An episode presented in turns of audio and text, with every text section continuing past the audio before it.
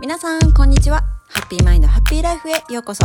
あなたとウェルビーイングをつなぐボディ、マインド、スピリットを調和してもっと内側からソウルフルに生きたい女性のためのポッドキャストです。ヨガやマインドフルネス、チャクラ、セルフラブ、マインドセットなどについて配信しています。改めまして、みよこです。現在、忙しい女性のためのウェルビーイングサポートをしています。外側に左右されやすく不調や不足感を感じる生き方じゃなくて、内側から満たされて自分自身で整えていける、そして本来の私でしっかり立って歩いていけるウェルネスライフを心から、そして体からの両面からのアプローチでサポートしています。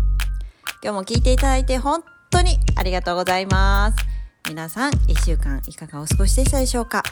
つい先日21日は夏至だったんですけど、皆さんはどんな感じでお過ごしされましたか？あの、私が住んでる宮崎県は、もうあいにく朝から大雨で、一日雨、あ、夕方には上がったんですけども、まあ、本当に梅雨の雨みたいな感じだし、太陽なんて全然出ないような一日だったんですよね。でももちろん太陽が見えなくっても太陽のエネルギーってもちろんあると思うんですけれども、あの、まあ、そんな天気の一日で、でもその翌日、なんかまるで台風が過ぎ去った後みたいな感じの、もうまさに晴天になったんですよ。もう太陽がめちゃくちゃキラキラ輝いていて、もうその隙間をもう心地いい風が吹き抜けるみたいな感じで、めちゃくちゃ気持ちいいお天気でした。なんか本当に夏至ってエネルギーの切り替わりって暦では言われてるんですけれども、あエネルギー変わったな、みたいな、肌で感じるような、わかりやすくガラッと変わった、みたいな感じのお天気で、いや、めちゃくちゃ気持ちいいなって感じました。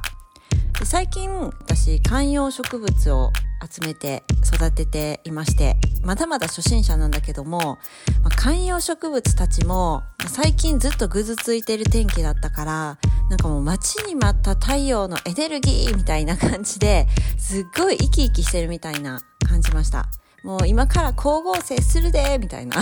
感じで生き生きしてるような風に見えました。皆さんはどんな風に感じましたでしょうか？もしかしたらやっぱりこういう月とか太陽とかそういうエネルギー私たちは感じて生きているからもしかしたらすごい体調があんまり良くない頭痛がするとかなんか重たい感じかなんかいろいろ人によって、えー、体に影響が出たりしている方もいらっしゃるかもしれません。まあ、そんな時は特に無理をしない自分が心地いいなっていうことだけにフォーカスしてください。何もしないっていう風に思ったらめっちゃ楽じゃないですかそんな日は。もう息してるだけで花丸っていう感じで自分にぜひ声かけをしてほしいなって思います。今日のテーマは比較が無意味な理由っていうテーマなんですけれども、これはまたまた最近ハマっているというか最近すっごい助けられているこの植物、観葉植物から学んだ、感じたことになります。本当にね、あの、お花もめちゃくちゃ支えられてるっていうか、すごいお花のエネルギーに最近ね、助けられることが多いんだけれども、本当に植物、そして自然のエネルギーってめっちゃすごいなって思ってて、いやまあまたこれはまた別の機会にお話します。で、あの、観葉植物、これはもう本当めちゃくちゃ私、まだまだ初心者なので、全然育て方とかも詳しくなくて、自分が直感で、あ、これ惹かれる、これめっちゃ可愛いって思ったものを購入して育ててるっていうぐらいなので、全然詳しくない。もうとにかく私めんどくさがり屋だし大雑把な方なのでなんかそんな全然詳しくなくって全部一緒のようにお水をあげて窓際に置いといたら勝手に育っていくんかなっていうぐらいしか思ってなかったんですよね。でもやっぱり全然育ち方って違うしなんか育つスピードだったりこの子は生き生きしてるけどこの子は元気なさそうみたいな同じようにお水あげてんのにみたいな感じでその違いを感じるようになってきてからやっと興味が湧いてきて、もう日に日に興味が湧いてきて、うわ、めちゃくちゃ植物たちも奥深いなって最近思ってます。そりゃそうですよね。植物も生きてるし、その一つ一つ呼吸して、光合成して、で、エネルギーを出してるっていう存在なので、違って当たり前。まあそういうお話です、今日は。あの、モンステラっていう観葉植物ちゃんご存知でしょうか？もう絶対知ってるというような人気の観葉植物なんですけれども、南国っぽい感じのイメージージなんですよね。めっちゃ好きで育ててて、で、そのモンステラちゃんが元気ないなっていう風に思っていて、だんだん詳しく知るようになってきたんですけれども、モンステラは、えっ、ー、と、ラテン語で、なんと、モンスターっていう意味だそうです。これラテン語で意味がモンスター、怪獣とかそういう意味で、え、なんで？っていうことなんですけど、この葉っパって結構カッパに切り込みが入ってるのが特徴的なんですよ。で、それがなんか怪獣みたいな感じでイメージするっていうとこからなんかお名前ついたみたいなんですよね。でもこの歯に切れ込みが入るって何でか知ってますか？このモンステラちゃんは原産地が熱帯なんですよ。もう本当にジャングルの中に育っている植物で、ジャングルって本当に生い茂ってるじゃないですか。いろんな背丈の植物、お花も緑の植物ももうたくさん生い茂ってる中にいるんですよね。で、そんなに背が高い方じゃないので、このモンステラちゃんはなんと普通の葉っぱの形では上のこの植物たちに隠れてしまうまうっていうことで、この葉っぱに切り込みを入れて、少しでも効率よく太陽の光を吸収するために、うまく光合成していくために、こういう風に進化したそうです。生い茂っている中でも木漏れ日をキャッチできるっていう風になっていったそうなんですよ。もうそれ聞いて、ちょっとまさ、さらにキュンときちゃったんですよね、私。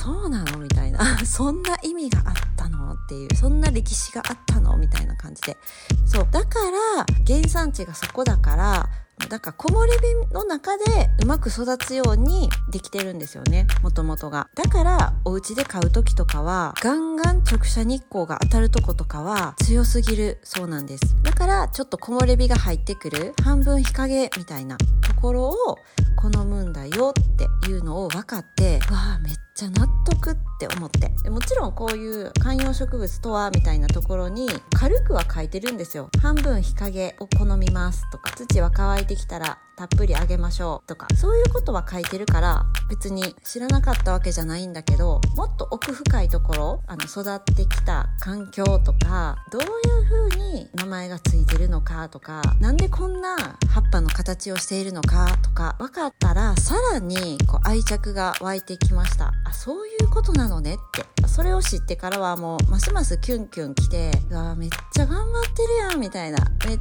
ゃ全力で生きてるねっていう風に思えて、なんかそれから観葉植物ちゃんたちって全部違って当たり前なんだなって改めて思ったんです。それって植物たちでそうなんだから私たちも当たり前ですよねって思って。なんか植物たちは一つ一つ違って当たり前みたいなことって聞いたら、うん、そうだよね、当たり前、わかるわかるっていう風になるかもしれないけど、それ私たちも一緒ですよって言われたら、え、みたいな感じになってしまいません？それで当たり前なのに、それ違って当たり前なのに。だって、この世に生まれてきた理由も違うし、もう魂の目的、使命って言われるものとかも全部、全員違って生まれてきているし、でそもそも背負ってきたものも違えば魂のその輪廻転生とかあるとすればこう魂から刻まれているものも全部違う。でもちろん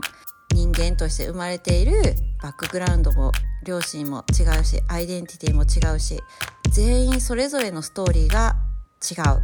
今いる場所とか育っている場所も違うしこれから生きていく場所もそれぞれ違う違って当たり前なんだけれどもなんかその視点で見れないっていうかいつもその視点で見れたらこう人と比較して悩むとかはなくなるんじゃないかなって思うんですよね。だって生まれてきたその背景も全然違うしその魂のレベルとか魂のその刻まれていることとか全部違うのをもうみんなが知ってたら全然比較しなくていいんですけども、まあ、そうにはいかないんですよ。やっぱりそれを忘れるっていうのも あの私たちの人間の特性なんかなって、まあ、忘れるから面白いんですけどね悩んだり傷ついたりっていうか人と比較するのはそもそも誰しもが持っているものっていうか人間に備わっているものなのでそれをなくすっていうのは無理なんですよね。もうそれはもう神レベルの話だから私たちが比較するのをなくすっていうのは無理で比較するのは自然なこと、まあ、そっから先なんですよ。そっから先がどうですかなんですけどもだいたい比較してめっちゃ幸せな気分になったっていうことってほぼないですよね。比較するってことは上下をつけるっていうことがもうほとんどだと思うんですよ。勝手に上下、上下関係をつけて、ああでもない、こうでもないっていうストーリーを自分で妄想しちゃって、比較した後悲観する、自分を否定する、ネガティブのループにはまっていくみたいな。そんなストーリー別に決まってるわけでもないし、勝手に自分の頭が想像していること？だから言い方変えればめちゃくちゃ想像力豊かやんって 思うぐらいなんですけどそっちに関してはめちゃくちゃ想像できますみたいな人いると思うんですよね、まあ、こうなってこうなってこういう風ななんか負のシナリオみたいな。でもその想像力のエネルギーを違うとこに向けていけばいいだけの話で比較するっていうのは自然なこと。そっからのその負のループみたいなその自分で作り上げるストーリーに使うエネルギーを違うとこに向けていくっていうのが大事ですよね。まあ、そんなね言葉で言って簡単なことじゃないんだけれどもそれはプラクティスが必要なんだけれども、まあ、そういうことかなってだから今回その観葉植物ちゃんが教えてくれたことって目に見える状況とか目に見えるものだけで軽はずみな比較ってもう全く意味ないなと思って私が観葉植物を深く知らないのに目先のパッて見える状況だけであこの子は育ち方が困難でこの子は元気ないなみたいな。そういうふうにそれで比較するのって全く意味なくてそこには一つ一つ植物の環境とかが違って生まれてきた場所も違って好む場所も違ってみたいな。そういうのを知った上でもし比較することがあればしてあげてもいいと思うんだけれどだから全然意味ないことですよね。そこに労力を使うのがもったいないだし植物たちが教えてくれてるのって本当に自分の